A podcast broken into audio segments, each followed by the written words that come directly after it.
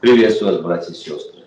Практическое Евангелие у нас сегодня, и мы с вами продолжаем изучать Слово Божье, которое есть основа для нашей жизни, для нашей веры, для нашего успеха, для нашего благословения и всего того, что Господь дает нам, для того, чтобы мы были благословенными людьми перед Ним. Мы готовимся к вечере Господней, и через пару дней воскресенье, если Господь продлит нам жизнь, мы с вами будем стоять у стола. Служитель будет благословлять хлеб и вино. Будут читаться Слово Божье. Мы будем размышлять над тем, как мы служим Господу, как мы, насколько мы угодны Господу. Мы – это мы. Кто мы? Мы, конечно же, это каждый из нас индивидуальность, но также мы являемся и церковью Господа нашего Иисуса Христа, которую Он основал в этой местности, насадил здесь для того, чтобы мы славили Его, для того, чтобы мы проповедовали Слово Божье, для того, чтобы мы являли этому миру Иисуса Христа. Ну и, конечно же, спасали свои души. Душа должна быть спасена. Если мы весь мир приобретем, не в смысле материального приобретения, а в смысле даже через нас люди получат спасение, через наше слово, через нашу жизнь, через наше поклонение.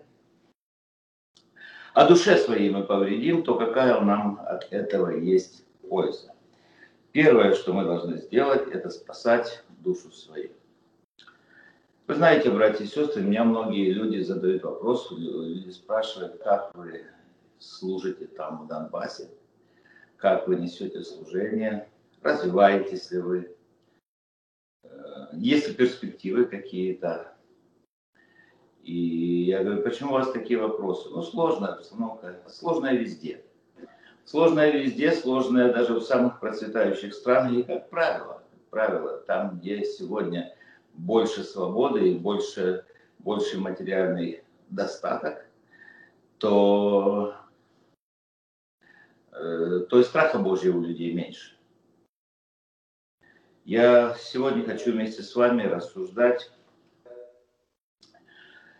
э, на тексты Священного Писания, которые помогут нам э, проверить себя, наше хождение пред Господом, и индивидуально, и как церковь Иисуса Христа, на тексты, которые записаны в книге Откровения. В книге Откровения начале книги Откровения есть послание семи церквам. Семь церквей, и они и выбраны не случайно. Семь церквей, которые, э, которые несли служение когда-то э, в Малой Азии. В Азии так написано. И это церкви, которые были насаждены апостолом Павлом. Так вот, эта церковь, я сейчас напомню, это Ефес, Смирна, Пергам, Феатира, Сардис, Филадельфия и Лаодикия. Эти церкви были насаждены апостолом Павлом. И когда-то были такие моменты, когда мощное действие Духа Святого. Люди обращались, люди каялись, люди приходили к Богу, они услышали Слово Божие, оно коснулось. Мы знаем, что вера от слышания, а слышание от Слова Божия. И когда Слово Божье коснулось, то Господь послал веру в сердца людей. Там были основаны церкви, там были поставлены рукоположенные служители. И эти служители совершали дело. Кто-то лучше, кто-то хуже. И пришел момент, и мы можем сказать, что это где-то уже период времени 50, 40, 50 лет после Христа. Вот такой период. Было, представьте, 40-50 в нашей церкви, где мы э, с вами несем служение, ей больше 100 лет. И мы практически не знаем уже тех людей, которые несли служение. Есть только мало из нас, которые знают тех людей, которые несли служение 40 лет назад. 50 лет назад редко кого мы уже можем встретить, кто нес служение. Я буквально вчера э, переписывался с бывшим нашим регентом Быковой Валентиной Иосифовной. Она послушала наше пение, как мы поем, и она была удивлена, приятно удивлена, и комплименты. И... Но это было, когда это было? Это было, вот, мы уже в 21 веке живем, 21 год, 21 год 21 века. Э, а, и кажется, это было очень давно. Мы уже в 21 веке видим, э, сколько служителей у нас э, сменилось, сколько людей. Кто-то уехал, кто-то в мир ушел, кто-то переехал. А кто-то в мир иной ушел, с Господом уже встретился. Так идет жизнь. Так идет жизнь. Но э, в любой момент нашей жизни мы должны быть готовы дать отчет потому что Господь может потребовать отчет с каждого из нас. И Он требует, ежедневно требует. Отчет это не только, когда Бог нас позовет на суд, это когда Господь задает нам вопрос, как мы служим, когда Бог задает мне вопрос, что я проповедую, что я делаю, я, как я смотрю за делом Божьим, я смотрю за собой, за семьей своей, и каждого из нас, каждого из нас. Тем более, если человек несет какое-то служение, поставленным Господом среди народа Божия. Среди народа Божия это не значит, что только в церкви, только среди верующих людей. Это значит, что, конечно же, мы, неся служение внутри, или неся служение как церковь, состоящая из спасенных, рожденных свыше людей, но мы влияем на этот мир. И наша задача быть светом в этом мире. Если мы не светим, то какова польза от нашего служения? Итак, мы прочитали, что там семь церквей, и сегодня я хочу говорить о тех церквях, которые, или о тех служителях, о тех людях, которых Господь назвал близкие к смерти. И он так и сказал, а тебе нужно утверждать то, что близкое к смерти.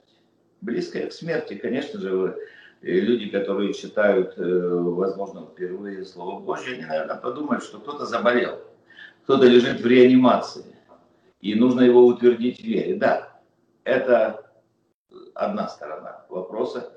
И задача верующих людей, задача служителей, если кто-то находится близко к переходу, а мы можем перейти в вечность в любой момент, то нужно утвердить вере, нужно помолиться, нужно привести человека к э, исповеданию, нужно привести человека к прощению грехов, если даже какие-то неумышленно сделал.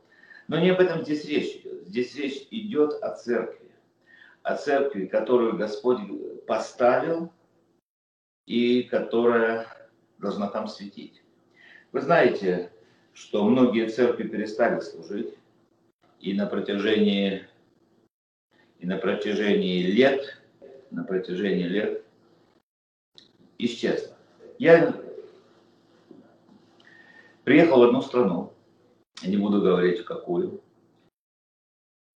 и долго не был. И тут мне позвонил человек, э, узнал, что я приехал и говорит, я очень рад, друг мой, и говорит, хочу, хочу побеседовать с тобой, давай выпьем кофе. Я говорю, слушай, отличная идея, давай выпьем кофе, побеседуем, помолимся, поговорим, как ты, расскажи, как твоя семья. Он говорит, хорошо, я приглашаю тебя. И дает мне адрес, куда приехать. Я говорю, а что это за место? Расскажи мне, пожалуйста. И он говорит, а там сейчас хороший ресторан. Ну, хороший такой, кофе дают, там можно салат покушать, все. Э, ну, приличное место. И дает мне адрес. Я говорю, а я что-то не помню, чтобы там был ресторан. Он говорит, правильно, правильно, слушай, говорит, там раньше была, помнишь, там раньше была церковь. Я говорю, ну и что? Но, говорит, а после церкви, церковь там перестала служить, ее выкупили. Я говорю, и ресторан сделали? Нет, говорит, там не ресторан сделали.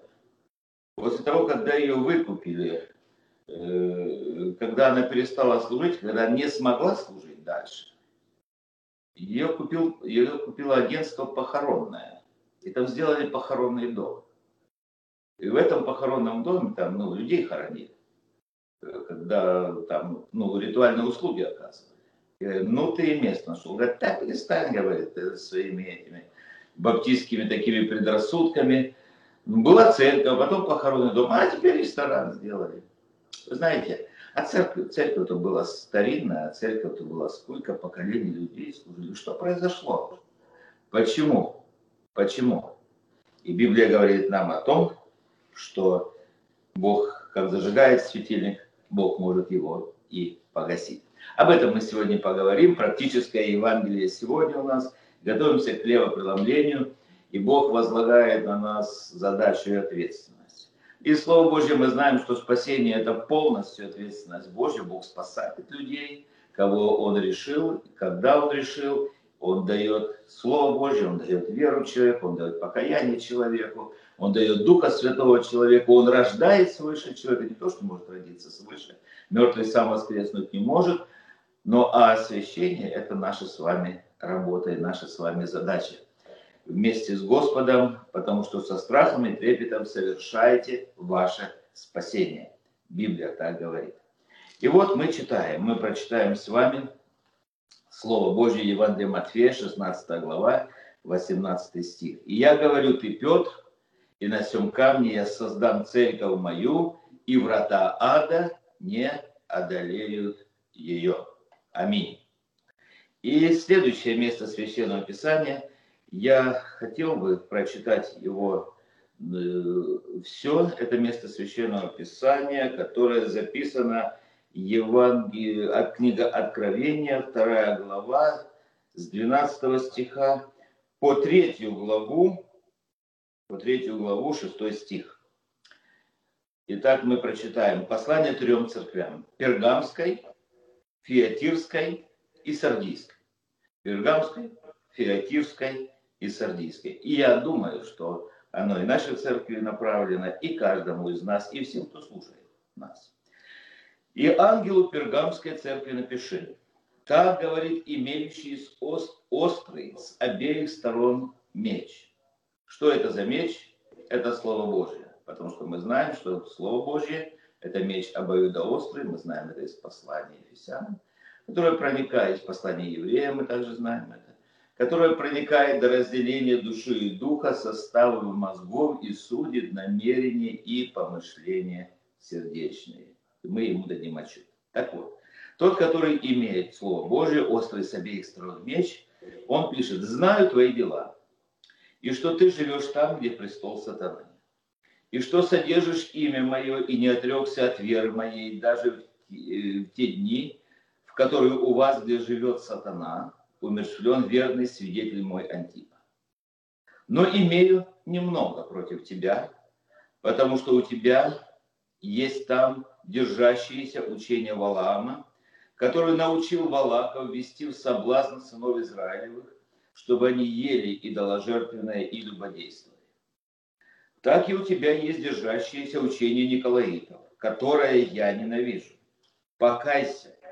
А если не так, скоро приду к тебе и сражусь с ними мечом уст моих, то есть Словом Божьим, Духом Святым и Словом Божьим. Я сражусь если Господь посылает Слово Свое вперед, никто не устоит, конечно же. Имеющий ухо слышать, да слышит, что Дух говорит церквам. Побеждающему дам вкушать сокровенную манну. То есть тайный хлеб. Это тот хлеб, который сходит с небес. И дам ему белый камень, и на камне написанное новое имя, которого никто не знает, кроме того, кто получает. Это он написал Пергамской церкви. И ангелу Фиатирской церкви напиши. Так говорит Сын Божий, у которого очи, как пламень огненный, и ноги подобны халкаливану. Знаю твои дела, и любовь, и служение, и веру, и терпение твое, и то, что последние дела твои больше первых. Но имею немного против тебя, потому что ты поступаешь, по, попускаешь жене Иезавели, называющей себя пророчицей, учить и уводить в заблуждение рабов моих, любодействовать и есть идоложертвы. Я дал ей время покаяться в любодеянии ее, но она не покаялась. Вот я повергаю ее на одр и любодействующих с нею великую скорбь, если не покаются в делах своих. И детей ее поражу смертью, и уразумеют все церкви, что я есть испытывающий сердце и внутренности, и воздам каждому из вас по делам вашим. Вам же и прочим находящимся в Фиатире, которые не держат всего учения, и которые не знают так называемых глубин сатанинских, сказываю, что не наложу на вас иного бремени. Значит, не все были там такие, были и богобоязненные люди. Только то, что имеете, держите, пока приду. Кто побеждает и соблюдает дела мои до конца, тому дам власть над язычниками. И будет пасти их жезлом железным, как сосуды глиняные, а не сокрушаться, как и я получил власть от Отца моего. И дам ему звезду утреннюю, имеющий ухо слышать, да слышит, что Дух говорит церква. И ангел Сардийской церкви, тоже третья глава. Напиши, так говорит имеющий семь духов Божьих, Божьих и семь звезд знают твои дела. Ты носишь имя, будто жив, но ты мертв. Это вообще плохие, плохие дела. Но ты бодрствуй и утверждай прочее близкое к смерти, ибо я не нахожу, чтобы дела твои были совершенны пред Богом моим. Вспомни, что ты принял и слышал, и храни, и покайся. Если же не будешь бодрствовать, то я найду на тебя как тать, и ты не узнаешь, в который час найду на тебя. Впрочем, у тебя в Сардисе есть несколько человек, которые не осквернили одежд своих, и будут ходить со мной в белых одеждах, ибо они достойны. Побеждающий облечется в белые одежды, и не изглажу имени его из книги жизни и исповедаю его пред Отцом моим и пред ангелами его. Имеющий ухо да слышит, что Дух говорит церквам. Аминь. Итак, дорогие друзья, братья и сестры, мы прочитали такие сильные, строгие послания, которые Господь через апостола Иоанна, Иоанна Богослова, который был на острове Патмос, передал церкви своей. Церковь, которая служила тогда, вернее, церквям, которые служили тогда, но все они по местной церкви мы составляем большую, единую вселенскую церковь. церковь. Как мы уже сказали, бывают разные периоды служения. Бывают, когда мы служим, и мы служим и подъем. Бывает, как кажется ровно, и Никто никуда не спешит, ничто, кажется, нам не угрожает, и мы привыкаем, мы, мы находим входы и выходы, и мы служим, но задача всегда быть бодрствующим человеком и бодствовать над служением своим, которое Господь дал нам и на которое нас поставил. Пусть Бог благословит нас быть, быть бодствующими людьми. Так вот, есть церкви, которые ослабевают. Ослабевает по разным причинам. Ослабевает по социальным причинам, по политическим причинам, по экономическим причинам, по военным причинам, но самое главное по духовным причинам. У Бога есть разные способы, разные способы содержать церковь разные способы поддерживать служение в церкви. И он поставляет служителей, и от служителей зависит, здесь в этом случае служитель называется ангел церкви, от служителей много зависит, как дело Божье в церкви состоит. И основа всего служения в церкви – это, конечно же, следование истине, следование закону Божию, следование заповедям Господним. Следование заповедям Господним – оно выражается в наших делах, в наших поступках, в, нашем практической жизни, в нашей практической жизни и в практическом Евангелии, как мы совершаем нашу жизнь, наше служение со страхом и трепетом. Совершайте ваше спасение, говорит Господь. Потому что пятое Евангелие, кроме четырех евангелистов, есть каждый из нас тоже евангелист. Э, мы пишем это пятое Евангелие жизнью своей, а жизнь наша без церкви быть не может, духовная, потому что человек без церкви не может выжить. И вот, Господь здесь, в этих посланиях, как бы центровые церкви, Он написал главные проблемы ослабевающих церквей. Наша задача не быть ослабевающей церковью. Наша задача посмотреть, наша задача быть развивающейся церковью. Наша задача с вами, дорогие братья и сестры, быть той церковью, и каждого из нас задача, чтобы Слово Божье распространялось через нас, даже до края земли. Так вот, мы сегодня посмотрим на эти проблемы, которые здесь освещены. И первая проблема, что люди не доверяют Богу, а Бог сказал, я создам церковь мою, и врата ада не одолеют ее, и поэтому обращают ваше внимание на то или другое. Проблемы ослабевающих церквей. Первое, мы посмотрим на несколько. И на решение этих проблем. Практическое же Евангелие. Проблема это смешение или смешивание с миром. Верующие люди смешивают себя с миром мирские слова, мирские привычки, мирской образ жизни, ассимиляция в мирское. Я как-то вам рассказывал, наверное, ну расскажу еще, возможно, э, кто-то забыл, наверняка вы забыли эту историю. Но э, брат, который сегодня ведет собрание, Геннадий Анатольевич, помнит это. Мы как-то ехали, это уже было военное время, мы как-то ехали на служение в Крым. И проезжали, так случилось, что мы проезжали через город Мелитополь. Когда мы проезжали через город Мелитополь, мы ехали двумя машинами, и мы въехали, и э, мы попали в какую-то старую промышленную зону города Мелитополя, Запорожская область.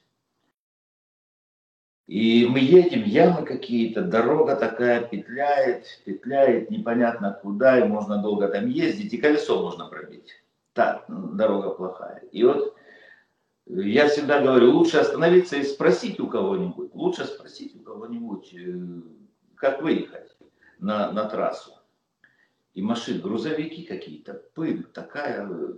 И вдруг вижу, Эврика, я вижу, передо мной едет «Жигули» шестой модели и прицеп у этих «Жигулей». Понимаете, вот этот такой прицепчик, да? Э, шестерка едет, и едет там быстро, так шустро, он знает этот человек, эту дорогу, он ямы так объезжает. И я, и я вижу, слушайте, знак, который, который меня привлек на этой машине. На этой машине знак рыбка на багажнике. И когда видишь знак рыбка на багажнике, то ты сразу понимаешь, что носитель этого знака говорит о том, он специально знак этот прилепил, что он христианин. Верующие люди знают, рыбка это и не просто христианин, он, наверное, кто-то из евангельских верующих. Я так обрадовался, увидев родную душу, которая э, едет на этой машине с этим знаком, этот прицеп, видно, человек какой-то рабочий, еще кто-то у него был в машине. И говорю, давай мы за ним поедем. Мы за ним поедем и э, спросим у него. И мы догоняем. Я посигналил ему. Он посмотрел так в окно, этот божий человек. И, наверное, он испугался. Посмотрел в окно, и он решил, что нужно от нас убегать. Но он от нас убегает, но мы решили его не пугать, едем дальше, он смотрит, люди едут за ним, да еще с донецкими номерами, думает, ого, оно мне надо. Ну, короче, он подъезжает на заправку, там свет, там все хорошо, я думаю, слава богу, подъезжаю на заправку, близко не подъезжаю, открываю окно пассажирское и говорю ему, приветствую, брат. Он так посмотрел на меня, говорит, а как вы узнали, что я брат? Что что вы говорите мне приветствие. А он заправляет машину, стоит под колонкой. Я говорю, ну как я узнал? Я увидел рыбку. Знак вы всему миру показываете, что вы христианин, что вы брат.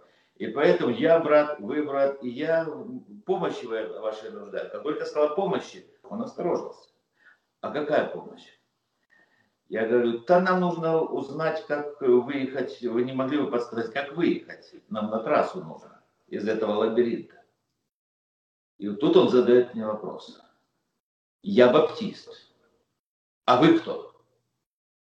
Я говорю, я тоже баптист. И, кроме того, я еще и пастор. А он мне говорит, а я баптист отделенный. А вы какой? Тут мне пришлось сказать, я, а я говорю, а от чего вы отделенный? От мира или от церкви? Он задумался, никто ему такой вопрос не задал. Он хвалился тем, что он отделенный. И от чего ты отделенный? От мира или от церкви? Если ты отделенный от мира, то слава Богу. Если ты от церкви отделен, от братьев отделился, то тут проблема. Ну, короче, наш разговор, мы так и не познакомились близко, потому что человек выстроил такие барьеры. Но, слава Богу, он подсказал нам, куда ехать, и мы поверили, все-таки брат. Мы, мы... Так вот, когда человек говорит, что он отделенный, то здесь э, Слово Божье в смысле отделенный употребляет в Писании слово святой. Святой это отделенный, святой это взятый специально для какого-то дела человек для совершения какого-то служения. И мы в этом смысле мы все должны быть отделены от мира. Вот проблема. Проблема церквей, которые умирали, которые ослабевали. Первая проблема это в том, что они смешивались с этим миром. И ангелу Пергамской церкви напиши, так говорит имеющий острые, 12 и 13 стих, 2 глава, Откровения. Так говорит имеющий острый с обеих сторон меч, знаю твои дела. Знаю. Знаю, что ты живешь там, где престол сатаны. Пергам это был очень процветающий город. Это был город богатый, это был город бизнеса. Знаете, какой там бизнес был, самый большой бизнес? В Пергаме был ну, наверное, вы слышали такое, все, не наверное, точно все вы слышали такое слово, как пергамент. Пергамент – это бумага. Они производили бумагу практически на всю Римскую империю. Это была качественная бумага. И они так сильно разбогатели, эти люди, они такие стали богатые. И, и все, что соответствовало богатству, процветанию, вся атрибутика у них была. Они, у них были идольские храмы, у них, ну, кроме того, что храмы императору они поклонялись, они, храм Дионисию был, храм Афродиты и, и, много, и многое другое. И они сатане даже там поклонялись. В разных формах, но они поклонялись сатане. И вот они никого не слушали, и там церковь была. И в церковь ходили люди, которые жили в этом городе, которые служили в этом городе, которые общались, которые имели традиции жителей этого города. И он говорит, я знаю, тебе нелегко. Ты живешь там, где престол сатаны. Но ты содержишь имя мое. Ты содержишь имя мое. Имя Божье там провозглашается. Ты говоришь этим людям, которые живут в Пергаме, которые живут вокруг тебя, ты говоришь, что имя Господа крепкая башня. Убегает в нее праведник и безопасен. Имя Господа, э, имя Господа превыше всех имен. Пред именем Иисуса преклонится всякое колено небесных, земных и преисподних. И когда на тебя нападают, ты идешь и защищаешься именем Божьим. Ты убегаешь именем Божьим. Ты говоришь, я действую, потому что я стою ради имени своего, Господь не даст, чтобы не даст, чтобы э, верующие в Его были постажены ради имени своего. Мы, знаете, Божьи принципы не изменились и до сегодняшнего дня. Он говорит, и у вас даже умершлен был верный мой служитель Антипа. Он умершлен был за имя Божье. Но ты такой, ты несешь служение, ты держишь имя мое. Но, он говорит, я имею против тебя потому что у тебя там есть держащееся учение Валаама, который научил Валака вести в соблазн сынов Израилевых, чтобы они ели идоложертвенное и любодействовали. И пару минут истории. Об этом мы помним, что когда народ израильский шел из земли обетованной, шел в землю, вернее, из земли египетской в землю обетованную, то им предстояло победить всех народов все народы. И он победил амаликитян, он победил адманитян, он победил все. И когда дошло дело до маавитского народа, и вот здесь вождь этого народа, Валаак, посылает, и он понял, что с этим Божьим народом не справится ничто, потому что Бог вместе с ним. И он понял, что их сила даже не в экономике, их сила не в военном искусстве, их сила в том, что Бог все делается так, что все другие народы падают перед ними. Кажется случайность, но эти серия, череда случайностей – это закономерность. Знаете, один раз бывает случайность, два – совпадение, три раза – это закономерность. Они поняли, что все э, все идет к тому, чтобы э, что все будут покорены этим еврейским народом, и что-то нужно делать. Они понимали, что там сверхъестественная сила. Они, и он пытается, Валак пытается соединиться или войти в контакт с Валаамом и просит его, слушай, я дам тебе много, я дам тебе денег, я дам тебе богатство, я дам тебе все. Ты прокляни этот народ. Можешь изречь проклятие, проклятие. Валам соблазнился на, на щедрое предложение. Предложение было более чем щедрое. И даже там ослица стояла и предупреждала его не иди, не проклинай, а он упорно шел на погибель и ну, сильно хорошее, большое вознаграждение предложили ему. Но он пришел к Валаку, и тот просит его. А тот говорит, слушай, я ничего не могу сделать с этим народом. Потому что Бог благословляет его. А если Бог благословляет, то все мои проклятия не бессильны. Но я тебе могу подсказать, что можно сделать. Я тебе могу подсказать тот способ, как можно их победить. А как?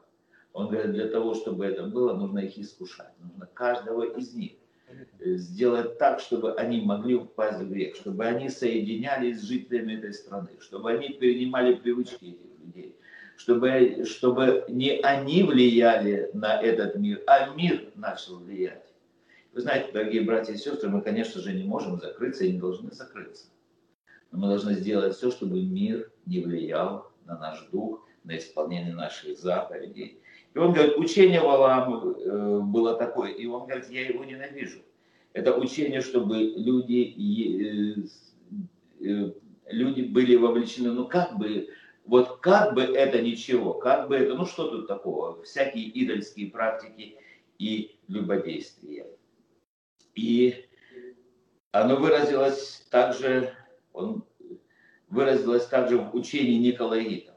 Он говорит, учение Валаама и учение Николаитов, которое я ненавижу. О чем здесь речь идет? Речь идет о том, что они говорят, что как бы дух наш спасен, а тело наше, ну тело наше, ну что, поэтому мы грешим телом нашим. Но имею против тебя то, потому что у тебя там есть держащееся учение Валаама, который научил Валака ввести в соблазн сынов Израиля. Мы знаем первосвященническую молитву Иисуса Христа. Он молится о верующих, он молится о церкви. Так называемая молитва первосвященническая, она записана в Евангелии Иоанна. Она не так называемая молитва, ее так называют, эту молитву. Евангелие Иоанна, 17 глава, с 14 по 18 стихи. «Я передал им Слово Твое, и мир возненавидел их, потому что они не от мира, как и я не от мира. Не молю, чтобы Ты взял их из мира, но чтобы сохранил их от зла. Они не от мира, как и я не от мира. Освети их истиною Твоей». В любых обстоятельствах верующие люди освещаются истиной. Слово Твое есть истина как ты послал меня в мир, так и я послал их в мир. Я послал на всяком месте. Каждое, там, где мы живем, там, где мы работаем, там, где учимся, там, где мы оказались. Мир окружает нас, и мы должны светить. Мы должны говорить этим людям. Об этом пишет апостол Петр. 1 Петра 2 глава, потому что это, эта проблема не только у Пергаме была, когда люди смешивались с миром, верующие перед ним, и мир влиял на них. Не они на мир, а мир на них влиял. 1 э, Петра 2 глава, 11-12 стих. Это уже другим верующим Петр пишет. Возлюбленные, прошу вас, как пришельцы без странников, удаляться от плотских похотей, восстающих на душу, и провождать добродетельную жизнь между язычниками, дабы они за то, за что злословят вас, как злодеев, увидя добрые дела ваши, прославили Бога в день посещения. 1 Петра 3,15. Господа Бога светите в сердцах ваших, в сердце. Будьте всегда готовы всякому требующему вас отчета в вашем уповании дать ответ с кротостью и благоговением. Если мы говорим в сердце нашем, да светится имя Твое, Господь. Если всегда перед нами Господь, если мы имеем страх Божий, уважение и почтение Господу, то тогда и наша жизнь, наш язык, мы будем влиять на этот мир, а не мир будет влиять. Более всего хранимого, храни сердце твое, потому что из него источники жизни. Вторая проблема. Кроме того, что смешение с грехом, это проблема ослабевающих христиан и ослабевающих церквей. Это оправдание греха. Когда люди начинают оправдывать грех, когда люди начинают оправдывать свои греховные поступки. Так и у тебя есть держащееся учение Николаитов, которое я ненавижу. Вы знаете, это учение, я уже сказал, что это когда говорили, главное, главное, чтобы душа была нормальна. Я же верю в Бога, я же люблю Бога, я Бога прославляю, а тело, которым я грешу, да, это временно, ну что, оно разве влияет на что-то? Благодать Божья покрывает грехи всего моего тела. Об этом пишет, эту проблему апостол Павел. Дважды в Писании поднимает апостол Павел послание к римлянам. Третья глава, 7 и 8 стих и шестая глава, и эти вещи, о которых они так, э, оно тогда уже это было, и сегодня, вы знаете, и сегодня в нашей местности такие идеи, это учение Николаитов. Бог говорит, я его ненавижу. Римлян 3 глава, 7-8 стих. «Ибо если верность Божия возвышается моею неверностью к славе Божией, за что же меня еще и судить, как грешника?» Такой аргумент, люди грешащие. «И не делать ли нам зло, чтобы вышло добро?» как некоторые злословят нас и говорят, будто мы так и учим. Мы так не учим. Праведен суд на таковых. Кто говорит, что нам нужно делать зло или можно делать грех для того, чтобы вышло добро, чтобы Божье добро было показано, это, это заблуждение. Римлянам 6 глава с 1 по 2 стих. Что же, что же скажем? Оставаться ли нам в грехе, чтобы умножилась благодать? Никак мы умерли для греха, как же нам жить в нем? Потому что есть такие, которые говорят, что ну ничего, что пьешь, ничего, что ты гуляешь, ничего, что Господня благодать покрыла все грехи, Бог умер за все грехи. Всем все уже прощено, все нормально, не переживайте. И Откровение 2.15 называет это учением Николаитом, и он говорит, так и у тебя есть держащееся учение Николаитов которое я ненавижу Бога. Я ненавижу это. Если Бог ненавидит, мы тоже это ненавидим. Дорогие братья и сестры, мы должны быть серьезны в нашем хождении пред Богом. Если мы не хотим, чтобы служение наше закончилось бесславно, чтобы, чтобы служение церкви было бессильным, чтобы светильник не был сдвинут, мы должны держаться учения Христова. Далее ангелу Феотирской церкви. Он говорит, и у тебя есть проблемы. Хороший ты человек. У тебя есть проблемы. Влияние лжепророков. Ты допустил, что лжепророки влияют. И он говорит, что у тебя есть та женщина, которая, которая ты попускаешь жене Иезавеле, называющей себя пророчицей, учить и вводить в заблуждение рабов моих, любодействовать и есть идоложертвы. Слушайте, как много этих лжепророков сегодня, и мужского, и женского рода. Мы знаем, мы имеем с вами вернейшее пророческое слово. Мы должны с вами стоять на Слове Божьем. Впрочем, вам, и на, вам же и прочим находящимся в Феатире, которые не держат всего учения и которые не знают так называемых глубин сатанинских, сказываю, что не наложу на вас иное бремя.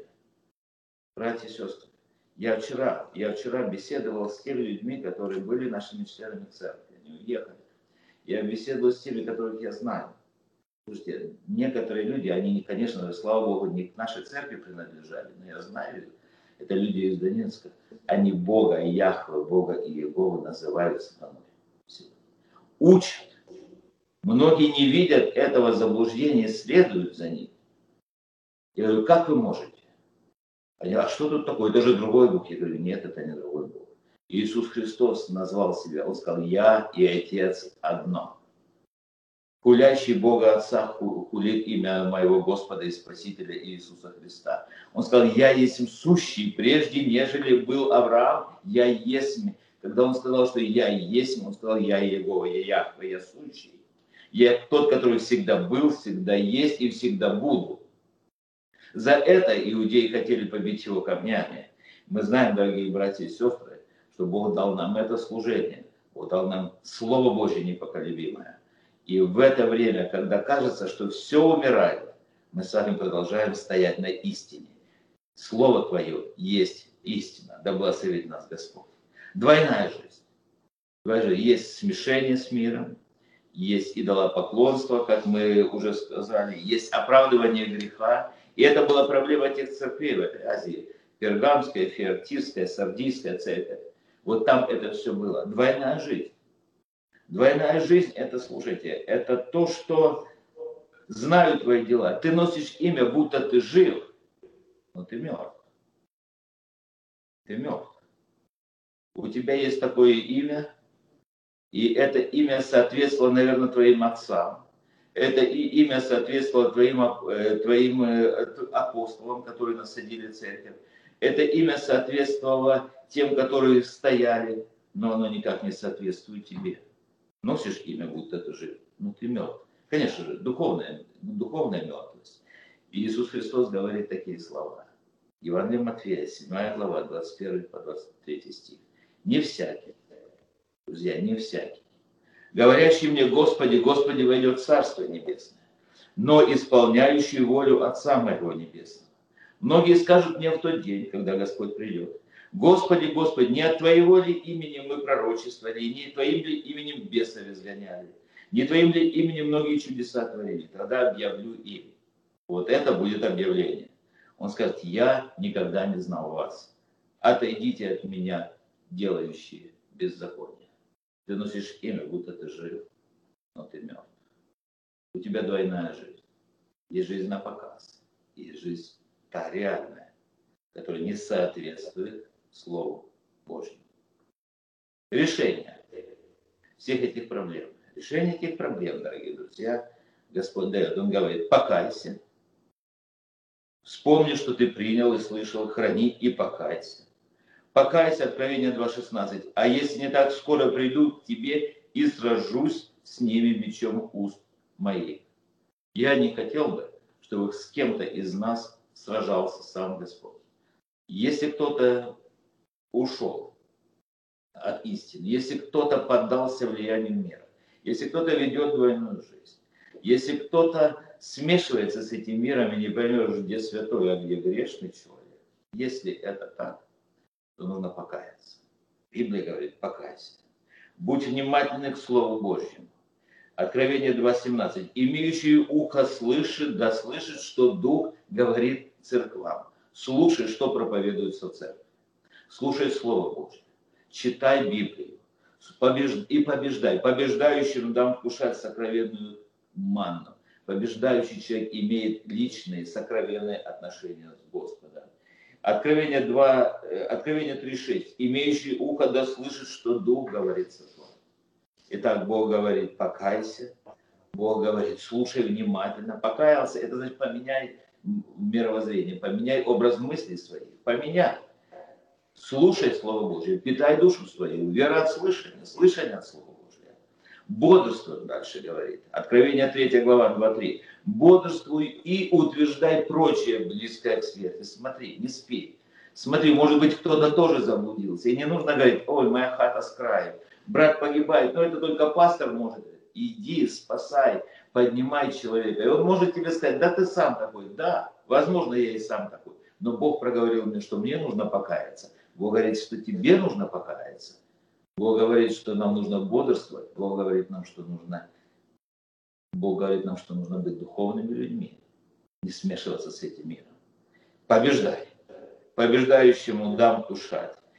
Побеждающий наследует, наследует все. Кто побеждает и соблюдает дела мои до конца, тому дам власть над язычником. Не власть в смысле административную, не власть в смысле финансовую. Власть над язычниками, власть над заблуждениями, власть в смысле духовную, Бог даст тебе авторитет. И всякий человек, который будет видеть тебя, он говорит, он знает, он правильно поступает. У него, э, с ним Господь, он Божий человек. И таким образом мы, как церковь, имеем духовную власть.